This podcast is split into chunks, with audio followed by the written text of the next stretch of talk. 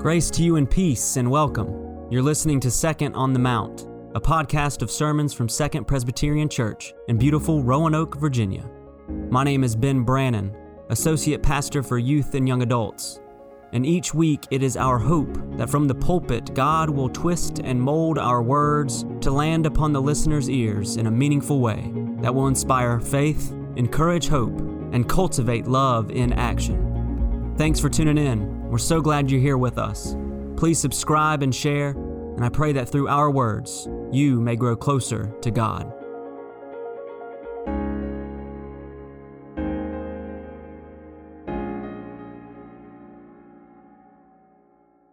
Our passage for today comes from Luke 14.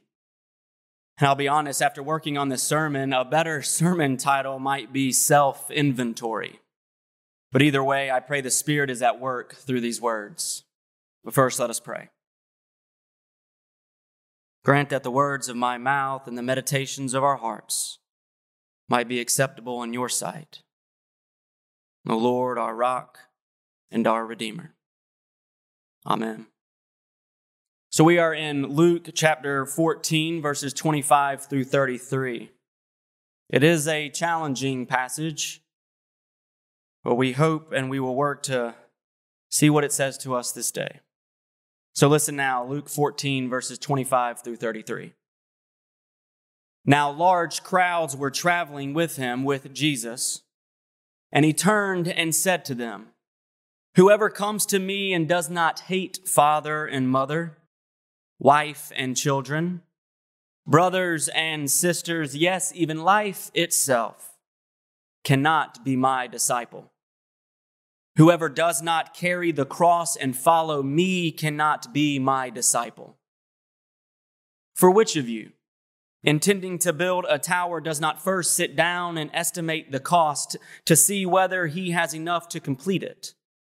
Otherwise, when he has laid a foundation and is not able to finish, all who will see it will begin to ridicule him, saying, This fellow began to build and was not able to finish. Or, what king? What king going out to wage war against another king will not sit down first and consider whether he is able with 10,000 to oppose the one who comes against him with 20,000?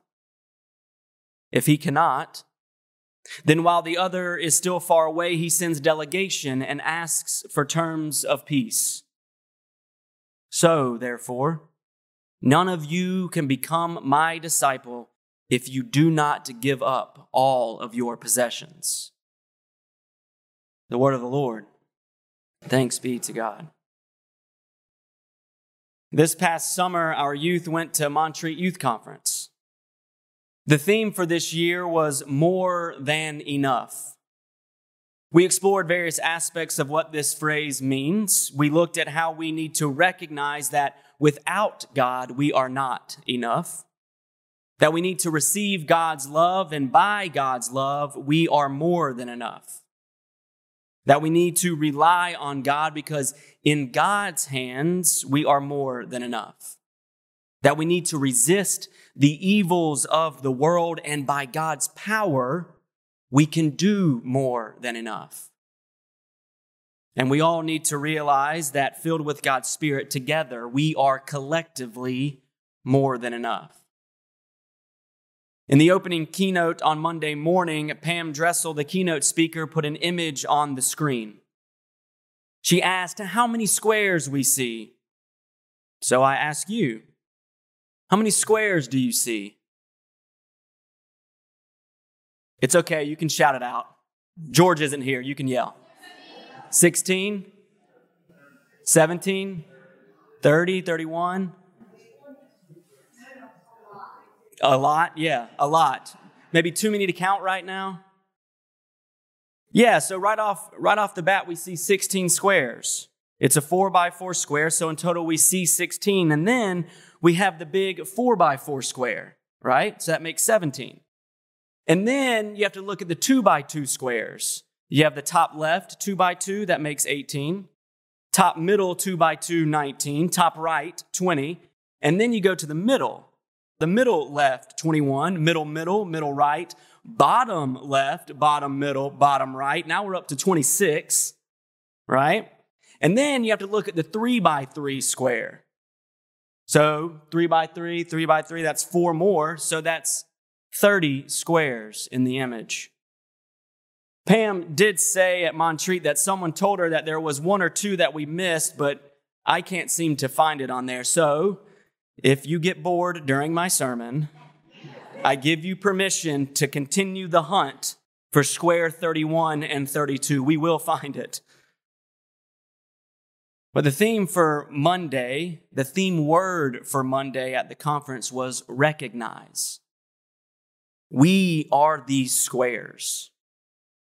What Pam was trying to illustrate is that there are always messages around us that tell us what we have to be and what we have to do in order to be enough.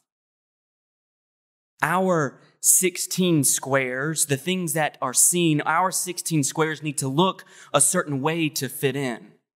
Our 16 squares need to be aligned and polished in such a way to be enough in the eyes of the world. She then transitioned to say that isn't this how we go about our day to day interactions? Are we not judging and being judged each and every day by our 16 squares? The things that are easy to see and recognize about other people and ourselves. You could describe my 16 squares like this white, male, relatively young. Well, some may say old, but I think it's just because of the gray hair. I'm married. I have an infant son. I am a pastor. These outside things, the things that are visible in my day to day interactions, my day to day life, these are the things that make up my 16 squares. Now, could you think about your 16 squares? How would you describe them? Now, could you describe my, how could you describe my 17, my 18, 19, maybe even my 20th square? And some of you may know me enough to offer some insight, but I won't have you shout those out loud. I may describe these next squares like this I'm competitive. I have a hard time accepting failure. When things are stressful, I seek to control more, and when I lose control, I get stressed out. I compare myself with others too often, and sometimes I think I am not enough. You see, these are the things that aren't easy to see. It takes relationship to see them.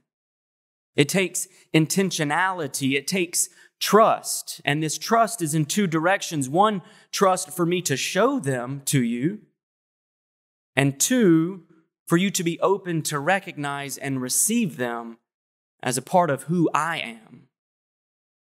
So, how would you describe your 17, 18, 19, 20, your next level squares? And dare I ask about your 22, 23, perhaps even you're 27. You see, now we're getting into the squares that we ourselves have difficulty recognizing. These are the deep things inside of us that make us who we are the true self, the true self that we sometimes hide, bury, or don't even know yet. But sometimes as we go deeper and we find things within us, we quickly run back to our 16 squares to work on the outer things instead of the deeper squares because individually and collectively we associate good or bad, successful or failure, privileged or profiled, largely based on our 16 squares. And too often, when we see other people's 16, we do not seek to understand them from the other person's perspective or life experience. The crowd that followed Jesus reacted to the 16 squares of ministry. The crowds were amazed and astonished at his teaching, at his preaching, at the miracles and healings. The crowds followed because of the things they could see.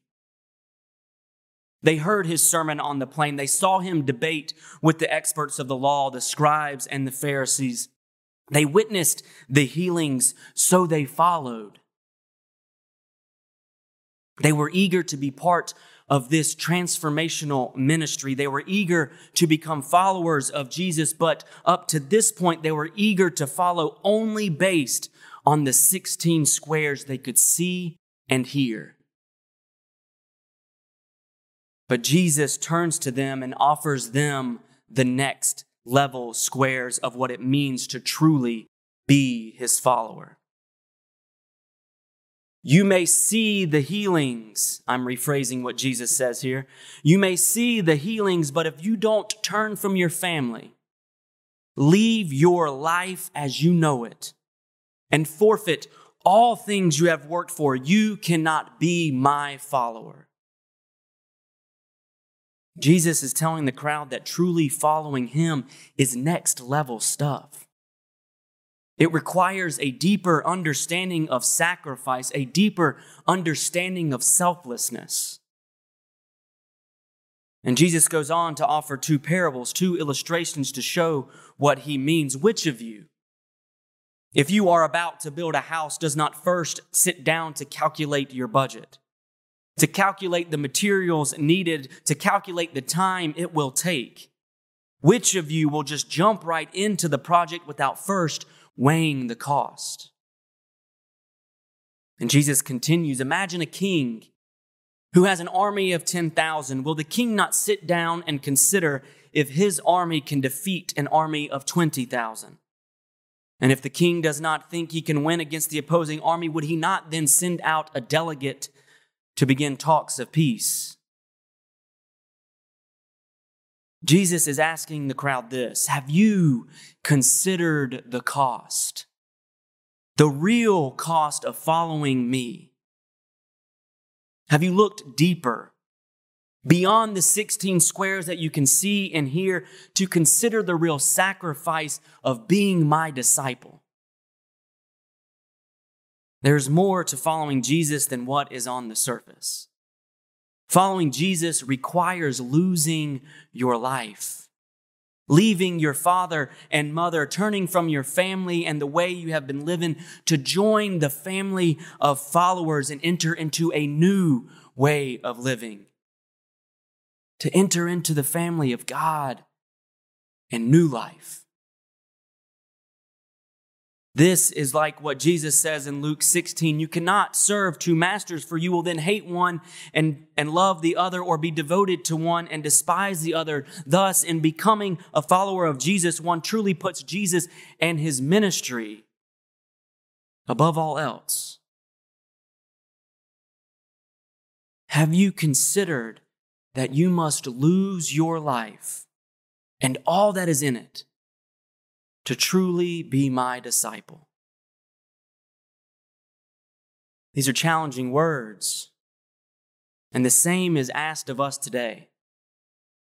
Have we considered, truly and deeply considered all that is involved in following Jesus?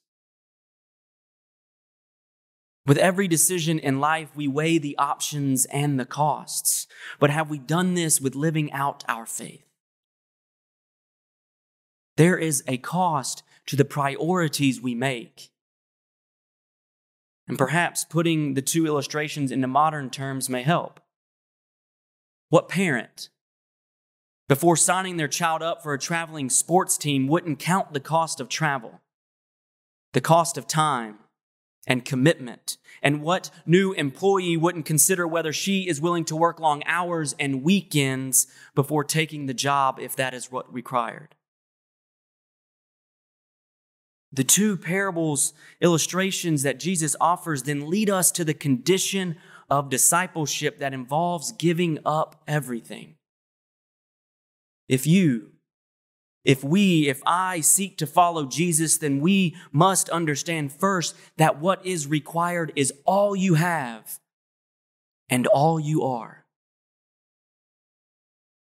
And this brings us back to our squares discipleship requires all 30 of your squares. Every part of who we are, known and unknown, seen and unseen. Have you taken inventory of yourself? Have you considered who you are and what you have in order to more fully and more completely follow Jesus? Because the question remains do you know yourself enough to lose yourself? Do you know yourself enough to lose yourself for the sake of the gospel? Do you know yourself enough to give up hiding behind your 16 squares to be fully seen in order to be fully known? And fully give yourself to the work of God's inbreaking kingdom. The cost of discipleship is high. But the cost of discipleship is transformation. And this transformation is entering into an intimate relationship with God in Christ, who is inviting us to take inventory of who we are and who we hope to become. Beloved, you are made in the image of God, formed by the hands of the Creator, given life through the Spirit.